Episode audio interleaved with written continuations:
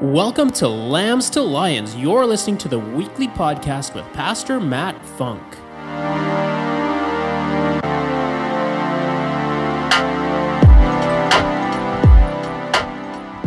Resilience in the face of resistance. What trials have come against you lately? What thoughts or actions have taken place that have caused friction either in your family, your friendships, or your faith? What happens when you face resistance and refuse to give in or give up based on your beliefs? How do we recover from resistance that affects our core values or robs our rights? Let's talk about the importance of how we celebrate in the face of conflict and how it allows us to use and to face resistance and yet remain resilient. Resilience is the capacity to recover quickly from difficulties and toughness. You see, tough times never last, but tough people do. In Philippians 4 4, it says, Rejoice in the Lord always. I will say it again, rejoice. Rejoicing keeps us resilient. The scripture says, Rejoice in the Lord always. That means that we can rejoice even in the face of resistance. Having a positive perspective allows us to overcome problems. Our attitude has a lot to do with what we attract. Have you ever noticed those that always seem to have a negative attitude, seem to always have a negative outcome? For many people, their attitude is a reflection of the resistance in which they face. But I would propose to you that happiness is not based on happenings. We recover quicker when we can learn to rejoice. Philippians 4 8 to 9 says, Finally, brothers and sisters, whatever is true, whatever is noble, whatever is right, whatever is pure, whatever is loving, whatever is admirable, if anything that is excellent or praiseworthy, think about such things. Whatever you have learned or received or heard from me or seen in me put into practice, and the God of peace will be with you. When we are attacked with anxious thoughts, we tend to digress instead of advance. For some of us, anxiety triggers the emotion of anger. And Psalm 37 8 says, Refrain from anger, turn from wrath, and do not fret. It leads only to evil. See, we can either refrain or we can react. We need to flip the flow. Once you refrain, you need to obtain your objective, and that is to love. Why? Because love covers a multitude of sins. 1 Corinthians 13 7 says, Love never gives up, never loses faith. It is always hopeful and endures through every every circumstance. I have found the way through recovery is discovery. When you discover something new, something new that you love about yourself or even about others, what you are capable of despite the odds, you begin to grow. You begin to grow in your faith. Hebrews 11:1 says that faith is the evidence of things hoped for yet not seen. So don't wait to see before you believe believe, and then you will see. Our disposition leads to our discovery. A person's inherited qualities of mind, character, allows them to handle conflict. Our mind convinces us uh, what really matters. Our belief systems are either healthy or they're unhealthy.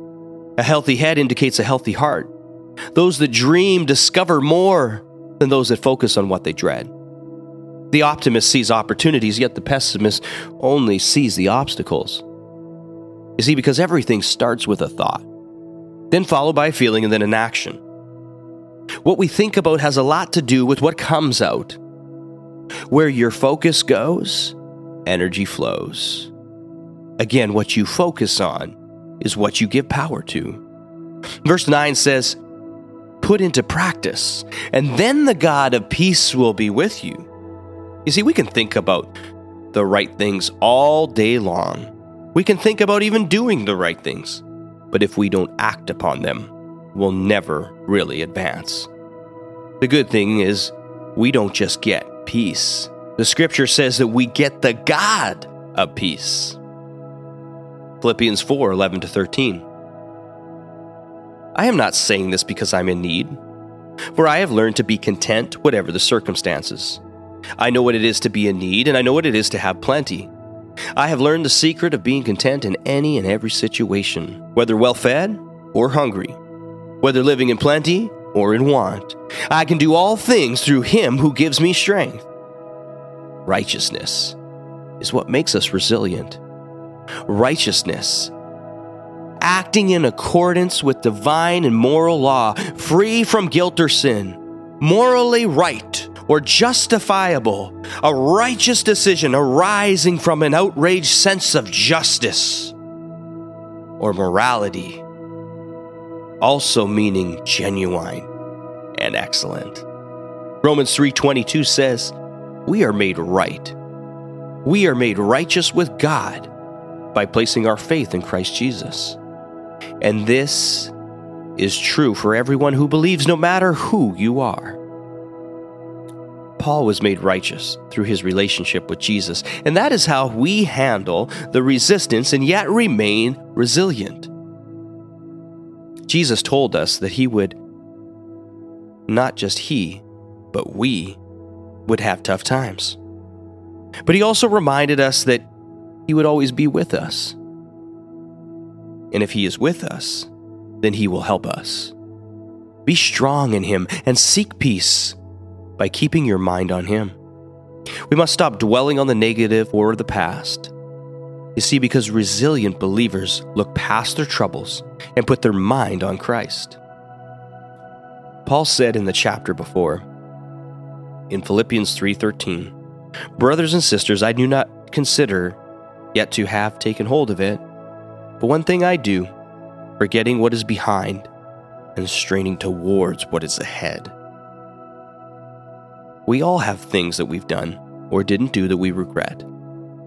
We all wear scars, either physical or emotional, based on the resistance that we faced. But one thing is for sure we are resilient because of the resurrecting power of Jesus Christ. See, scars remind us where we've been, they don't have to dictate where we are going or faith allows us to become resilient. Thank you for tuning in today, and thank you for continuing to partner with us and for giving so generously to this ministry. If you would like to find out more about how you can partner with us, visit our website at www.wherepeoplematter.church and click the giving link. And don't forget to subscribe and share this with your friends. See you next time.